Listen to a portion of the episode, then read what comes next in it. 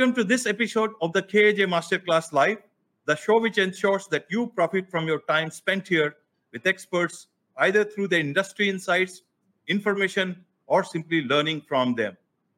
This is the third part of the special series called the 35 trillion opportunity in the USA. To tell us more about this opportunity in detail, that is about the greatest wealth transfer in history in the USA, let's go to the man himself who is watching this space as closely as possible to profit those who would want to profit from him. We are joined by David Walters, founder and CEO of Steam Powered Consulting. Welcome to the show, David. Hey, AJ, thank you. It's a pleasure as always. Thank you, David. Thank you for joining in. So, can you tell us, David, how can one optimize their business to make use of this opportunity? Sure, absolutely. If you recall, in, in the last episode, we talked about the strategies that we should implement to increase the value of the business. And we showed that by um, increasing revenue, increasing profit, improving customer satisfaction, reducing non-conformance, uh, and, and implementing professional management, we can increase the value of the business by uh, as, as much as a, a, factor of 10x. I think we came up with 997% in the in right. the we worked through.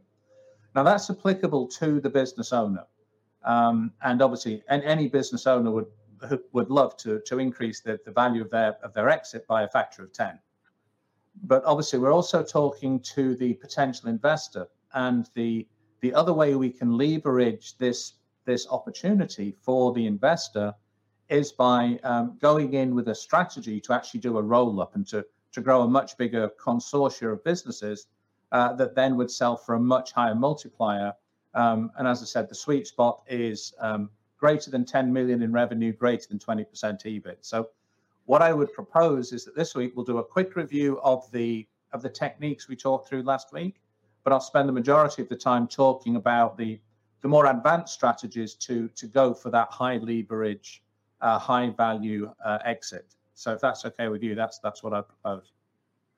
Okay. Okay.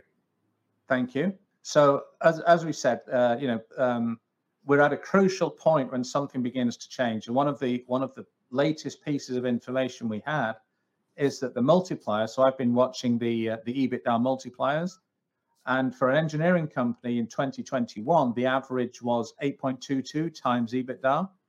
In Q1 of 2022, this has jumped to 12.6, so a 47% increase in business valuation in Q1 of 2022. So so the market's definitely taking off. It's definitely heating up. So this is an ideal time for an investor to jump in, get the business, you know, go through that process of optimization, go through the M&A process, build the high value product, and then and then when it's ready, um, offer it to a private equity uh, or a family office. So so that's okay. the, the part of the system I want to focus on today. Okay. Okay. Okay. So let me uh, let me go into the presentation. Um, and as we said in, in previous presentations, said that there are several ways you can benefit. You can optimize your own business, and as we showed last week, you can get a, a 10x improvement simply by working um, on your own business. Uh, for people who are in who are interested in um, in actually making this a business, they can become an exit uh, become an exit investor, or they can co-consult with me. I'm always happy to partner with people who who want to work on opportunities. But the two really that we're looking at here are the business flipping um, and the and the roll up. And this is the these are the two that I think would be uh, most applicable for an Indian investor, the, the, the high value roll up, or the business flipping. And obviously, the business flipping would also be a, appropriate for the for the owner of the existing business to optimize it and then sell out. Um, but there are techniques for the investor how they can actually get into the business uh, business flipping process with no money out of pocket. And that's another strategy that we can help pe- people learn. So today we'll focus on really preparing for that high value uh, PE buyout. That's what I want to focus on. Right. Okay. So if you remember last time we talked about why should we systematize? Well, systematization is the very first step in implementing professional management. And as we said, if you build a growth engine so you can predictably grow your sales, and you implement the business operating system, your business is then scalable. You're not going to be restricted in either growth or the ability to fulfill the sales that you make. um, through business inefficiency. So you're ready to scale, which is the first step in professional management. Okay. Okay. Once you get into that process, once you're able to scale, we now want to be looking at, as you go through that process, what do we need to do uh, for the high profit business exit strategy?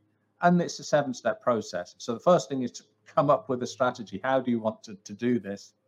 Then we go through the six optimization efforts maximize revenue. Again, this is another iteration of the predictable growth engine, but this is where we're talking about building that uh, that Parthenon of profit. Maximize profit, reduce your reduce your costs, and, and look for opportunities to to take waste and inefficiency out of the business. Improve customer experience. Then look at the business model, and I'll I'll go into this in more detail because the way you model your business um, or the model that you go after can have dramatic effects on your profitability and then business structure and M&A expansion. These really two two go together because it is it is appropriate to be, to restructure your business for optimum performance in preparation for the M&A phase, which is the the ultimate goal to maximize revenue before the buyout. So just to run quickly, we saw these slides last week, but this just very quickly talks about the benefits of becoming scalable. So initially with an owner-centric business that's not professionally managed, uh, $2 million of revenue, 15% margin, we would be looking at uh, an SDE of 300,000 with the latest multipliers. That would give the business a, a valuation of 3.7 million, which is an increase of, of over 400%.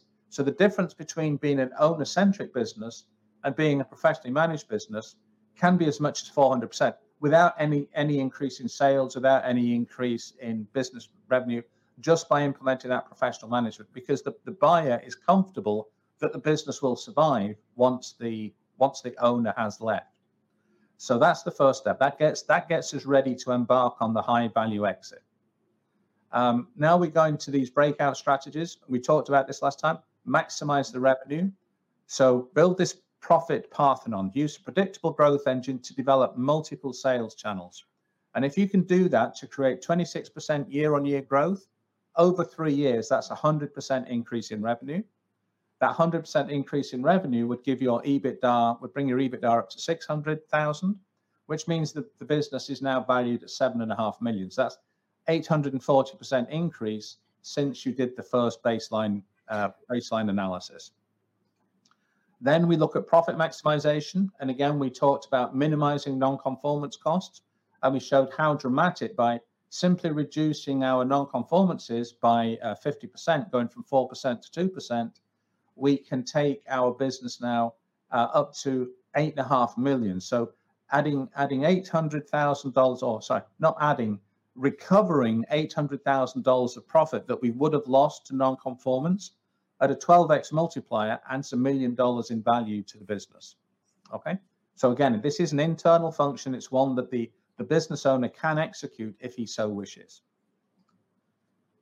Then we come to the last of the of the internal strategies, and this is where we talked about the um, net promoter score, and we showed that with a seven percent increase in NPS, we see, and this is research done by the the LSE, the London School of Economics.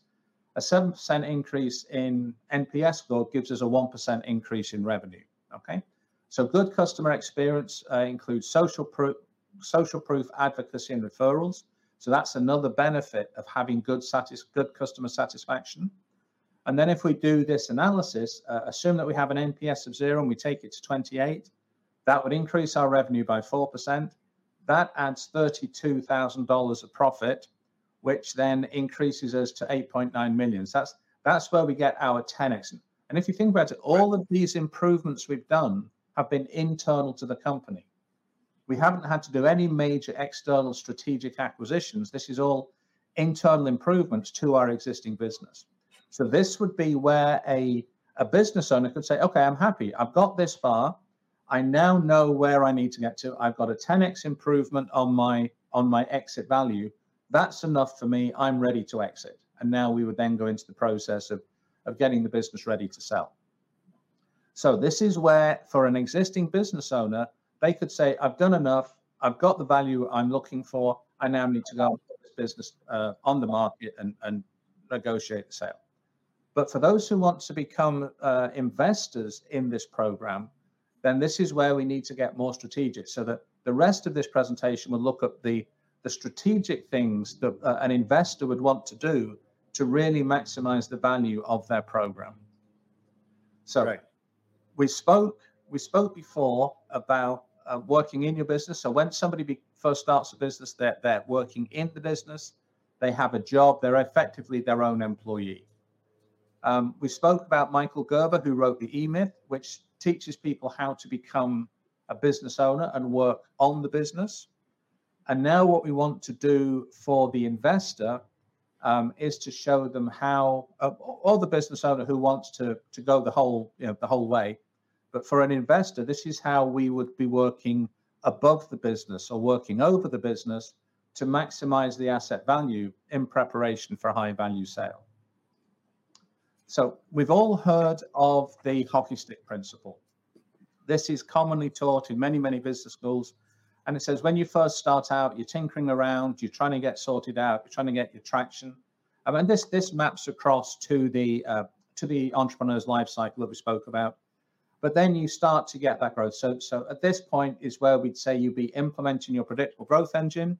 You would then get that growth surge, and if you implement your um, your uh, business operating system, you will not be you will not be limited by back end inefficiency. So this should continue in a straight line, and life should be wonderful. This has been taught for years and years and years in business schools. This is the standard model that most organizations look to. Unfortunately, recent research by the uh, McKinsey Institute has shown that this is actually incorrect. So they have done research and what they've showed is that the the reality is people who plan on the hockey stick, so they they say, okay, this year we're going to get the breakout, and they they have a strategic plan that will take them through 2011.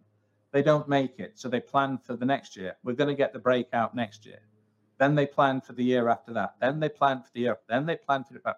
Now, if you look at this, this looks remarkably like that flat line part of the uh, of the entrepreneur's journey tending to that downward death spiral that actually becomes the, the legacy and the death spiral. And you can see what's happening. The business owner is struggling. He's been trying now for four or five years to hit that breakout with his hockey stick.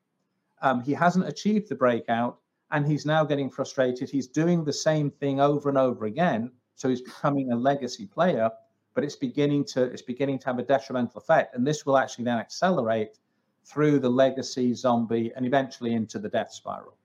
So what McKinsey said is that the hockey stick is a nice model to start with, but in reality, it's no way for long-term long-term business growth. So what the what the uh, what the McKinsey company came up with was uh, new research called the strategy beyond the hockey stick. And what they said in this strategy is actually business looks like this. 60% of businesses are flatlined. Okay. And the reality is they're all going to sit on this flat line somewhere. 20% of businesses actually manage to achieve the breakout. Okay. And then 20% of businesses are in that death spiral. Okay. Okay. So this is what the McKinsey company came up with. And this ties in very nicely with what um, Jim Collins uh, wrote about in his book From Good to Great. He said, you know, to get this breakout, you need to be doing 10% better than your market um, on a three-year, you know, three-year basis. So if, if your performance is 10% better than the average for your niche, then you are a good to great company. You're in this breakout, and this is where the hyper growth and the hyper value comes. So what we need to be thinking about is not how do I how do I get this hockey stick to work, but how do I get this breakout to work? And that's what we talk about in the high value exit strategy we want to be focusing and strategizing to get that breakout to give us this high value uh, high value product. Yeah. So uh, I mentioned this last time, uh, but it's yes. this, this, is the exact this is a great example of what we just saw. So so here, you know, what what could Jeff Bezos do? You know, his flat line was still impressive. You know, his flat line was still bringing in five million dollars worth of profit. Well, sorry, five billion dollars worth of profit but he wanted more.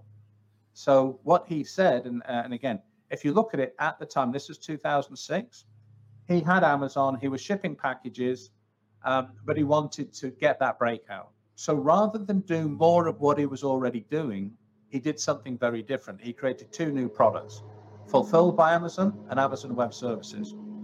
As I showed you in this Business Week report, this was 2006. Wall Street didn't want him to go this way. Wall Street said, you know, the, the, analysis from Wall, Wall Street was it's a risky bet. Just stay shipping, you know, stay mind. I think the, the, the statement was uh, they would prefer it if he just minded the store and they didn't want him to make the risky bet. Well, did it pay off for him? His net sales for Amazon in the US was 146 billion. He was making seven billion dollars worth of profit, so about five percent profit on his US operation. His global market, global business, was doing 66 billion, and he was making a two billion dollar loss. So when you combine his his package service, he's doing 212 billion dollars worth of sales for five billion dollars worth of profit.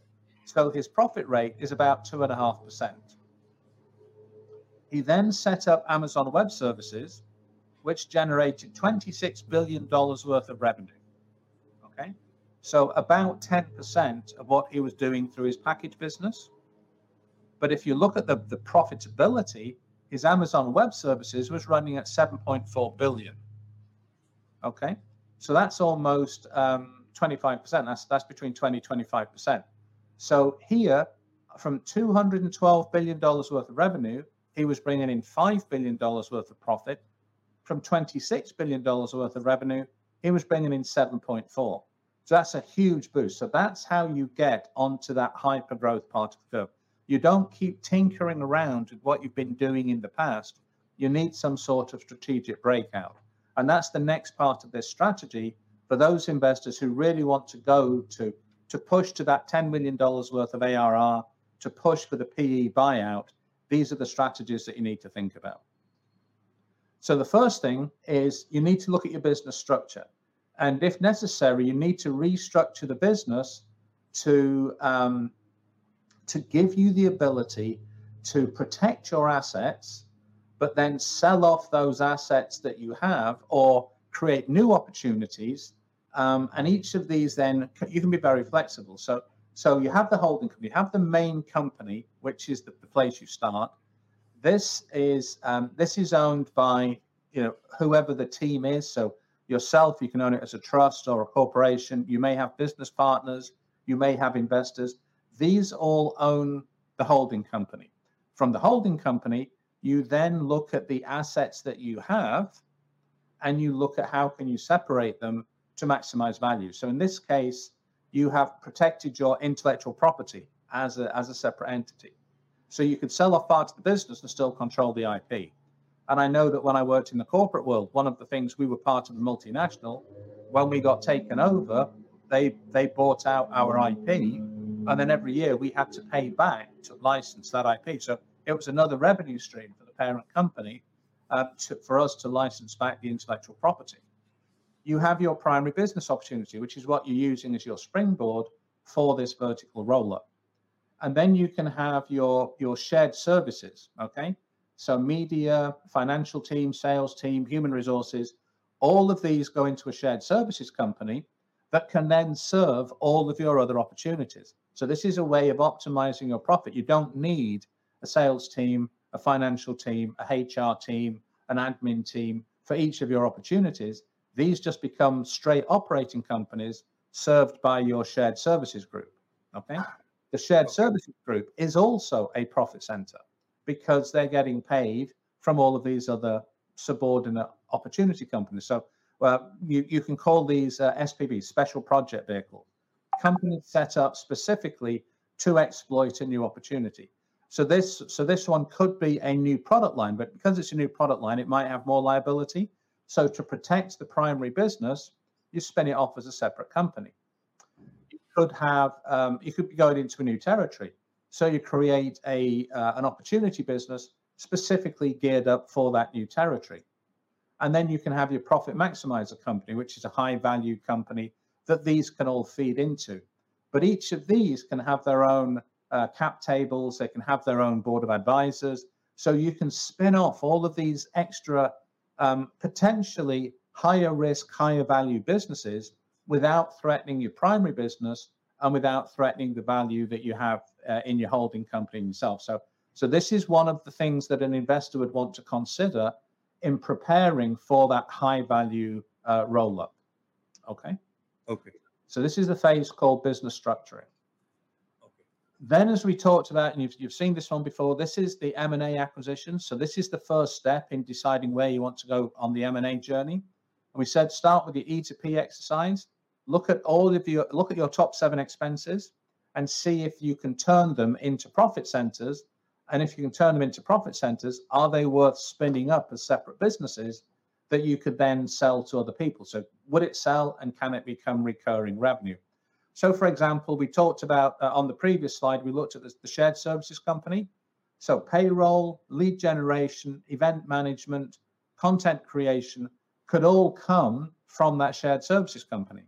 And you could sell that. That's that's a whole new profit line from from what you were already seeing as a cost center in the original business. Inventory management you could sell off as a as a as a new uh, product. And then uh, fulfillment and facilities.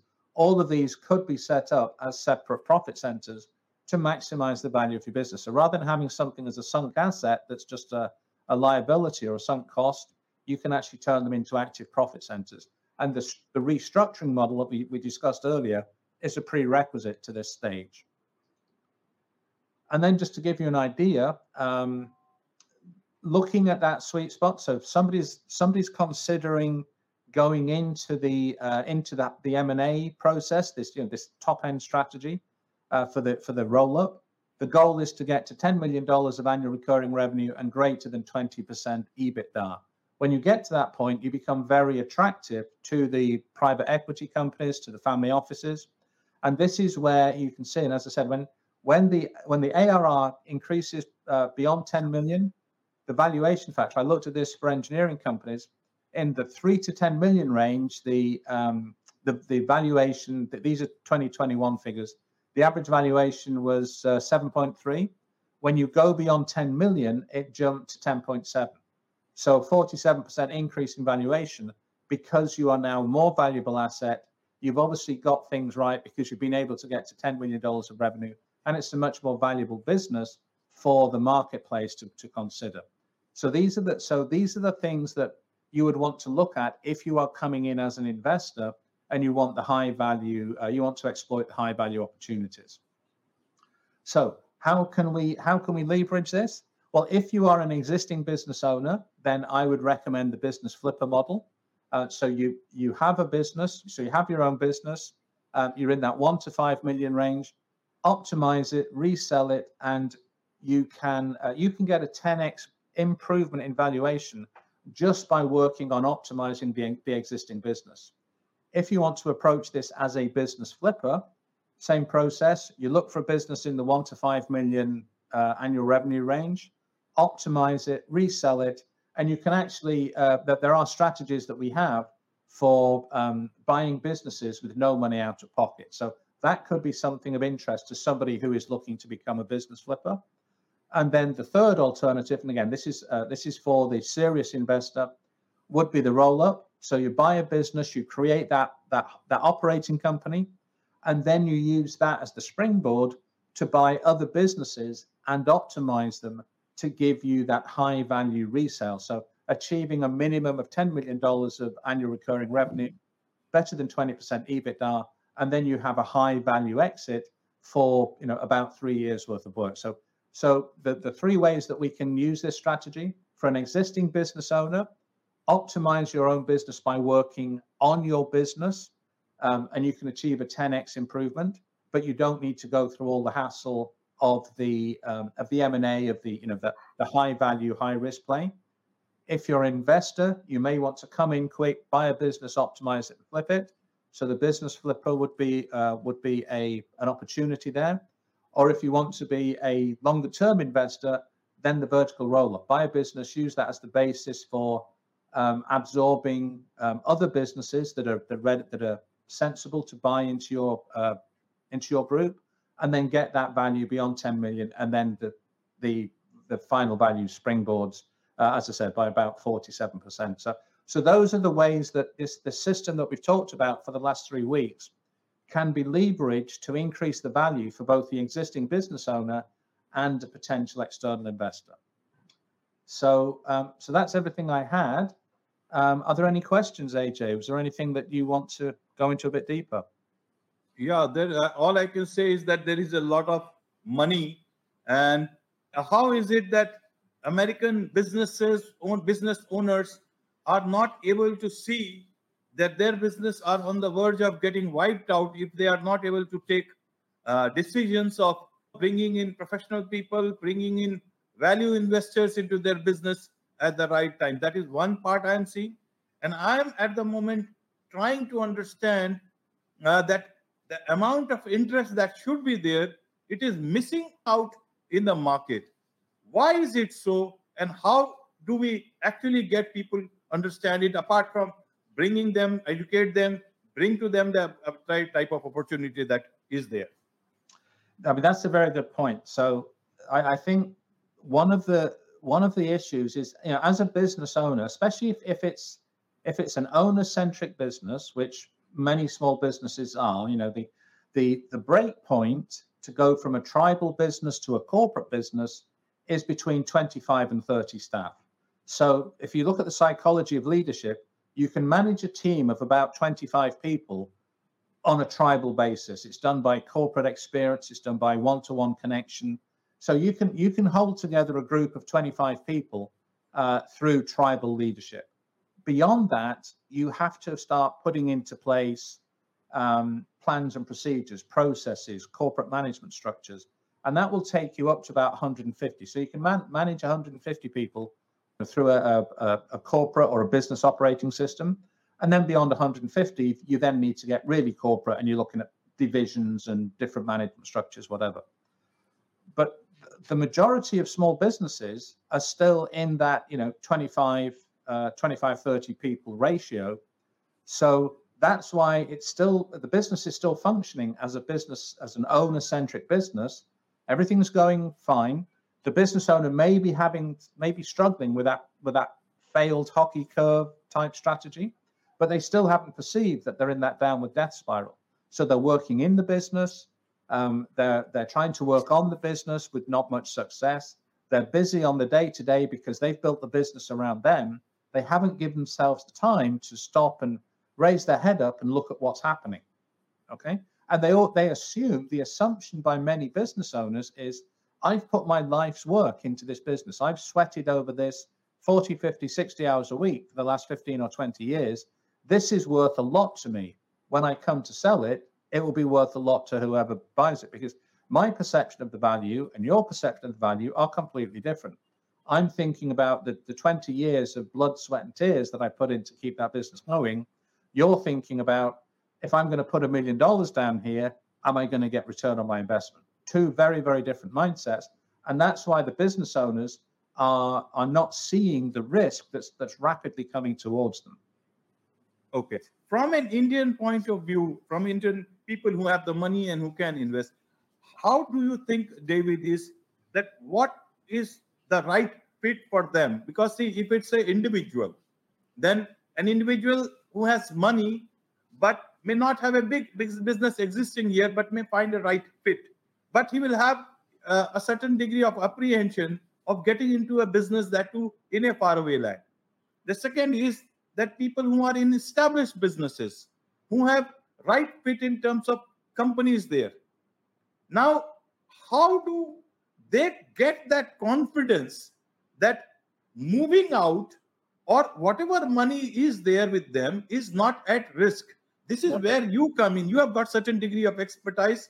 You have got a huge, you know, background which can bring in a lot of confidence as a charter engineer working in a submarine. So how does it work out for them? So, so there would be two, two, two things I would recommend. If if somebody is serious about making a uh, an investment in the US and they don't have a prior business, what they what they must do is get a management team in the country or in the area they want to invest, who they can then work with to help them with the with the with the discovery, with the analysis, with the decision making. um, because trying to manage something like this from several thousand miles away is not going to work. You need that on the yeah. ground understanding. Yeah. So, right. so for for a um, for a serious Indian investor, they should establish a uh, a local corporation with a management office, somebody that is a trusted uh, a trusted agent for them, and then connect with a management company that will help them go through the process of discovering a business, identifying whether it's a good business to buy, making that initial purchase. And then, um, and, and before that, the investor really needs to think through do they want to flip the business for a fast profit or do they are they buying long-term value? Um, because that would change the strategy as to which would be an ideal business to start with. Okay. For, for the for the Indian company that's already in business in a particular niche, then obviously they would it would make a lot of sense for them to leverage their own experience, their own skill set. Um, and one of the things in that situation, which also can increase value, is labor arbitrage. So if you already have a company that's doing business, um, and especially where it's in you know uh, information and intelligence, um, you could then set up your uh, local operation, look for a business that's in the same niche or the same service area that you are currently serving, by that business. And then one of the optimization, one of the early optimizations would be labor arbitrage. Um, and then you can look at uh, expanding that business again, either to simply create a, a, local footprint to to bring business back to the uh, the Indian parent company, or you can um, you can use that for business flipping. You know, if you've already got an existing company that's that's viable and successful in India, I would suggest, you know, business flipping is probably not your best strategy. Uh, buy a business that then gives you a footprint uh, in the US and then use that to exploit labor arbitrage would be a sensible a sensible strategy in my opinion. Great, great. So my final question here is, uh, David, how can people who want to do business with the USA uh, get somebody like you to handhold them? How do they contact you? uh, my my LinkedIn profile. Uh, I'm pretty active on LinkedIn, and also I think I, I gave you my uh, my email address. I'm more than yes. if anybody wants to connect me by email, uh, we can have a chat and just just explore the opportunities. Um, but the point I would make is, you know, we are seeing this market heat up, so people are becoming aware of the opportunity. And okay. you know, a 47% increase in business valuation between 2021 and 2022 is clear indication that this market is now heating up. Great. I'll include some of the information that you shared with me uh, onto the YouTube description so that people are able to click there and reach you in that manner. And obviously, your LinkedIn page is there, so that too will be there.